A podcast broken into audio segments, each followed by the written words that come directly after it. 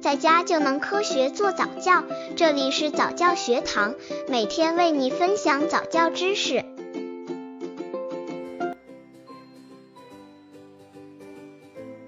教宝宝早教阅读的几种方法：带宝宝去少儿图书馆。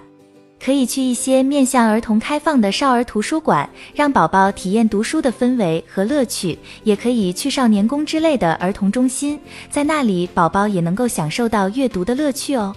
刚接触早教的父母可能缺乏这方面知识，可以到公众号早教学堂获取在家早教课程，让宝宝在家就能科学做早教。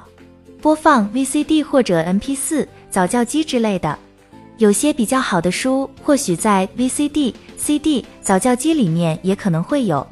当妈妈做其他事情的时候，也可以用 VCD 播放《小猫钓鱼》《天线宝宝》或者《巧虎》，同时也可以花给宝宝看配套的绘本。如果妈妈有时间的话，也可以自己给宝宝录书和故事，也可以让奶奶或者外婆录故事，让宝宝听到外婆的声音读他最喜欢的故事，也是一种乐趣。不要把书当成奖品，不要跟宝宝说，如果他好好吃饭就能听故事。如果将读书跟奖惩联系起来时，对宝宝来说就不是一种正面的体验了。相反，选那些感觉自然的时候读书，比如希望宝宝在午睡前安静下来的时候。宝宝读书安分怎么办？有些不安分的小宝宝就是不愿意在听丑小鸭时一直坐好。不过不要紧，快点翻阅一个短故事就行了。第二天，试着延长一点时间。有些宝宝对跑来跑去总是比对读书更有兴趣。如果宝宝是那种好动的类型，或许他会喜欢一些跟书本无关的活动。随处学认字，无论去哪里都可以教宝宝来认字。举例来说，即使是最小的学步宝宝，都能很快的知道自己家是几单元。很多家里都会准备宝宝认字挂图，还有的家庭把家里的物品都贴上标签，比如在装玩具的架子上贴上积木、娃娃和其他玩具的名称等等。如果宝宝参加亲子班或上幼儿园，可以在他的小饭盒里塞个小纸片。即使他还不会认“猫”这个字，看到这个字印在纸上，还配着个可爱小猫的图或贴画，也会是他一天中的兴奋时刻，并且有助于激发宝宝对阅读的兴趣。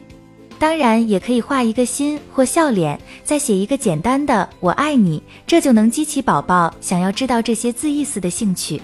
多跟宝宝说话，包括吃饭的时间。哈佛大学的研究人员说，习惯在饭桌上说话聊天的家庭。宝宝的词汇量会更大，所以多跟宝宝说话，不要担心用到复杂的词汇和成语。鼓励宝宝提问题，并且向他解释。两三岁的宝宝很好奇，对世界会有很多问题，总会问为什么。一定要跟宝宝一起探索他感兴趣的东西，让讲故事成为生活的一部分。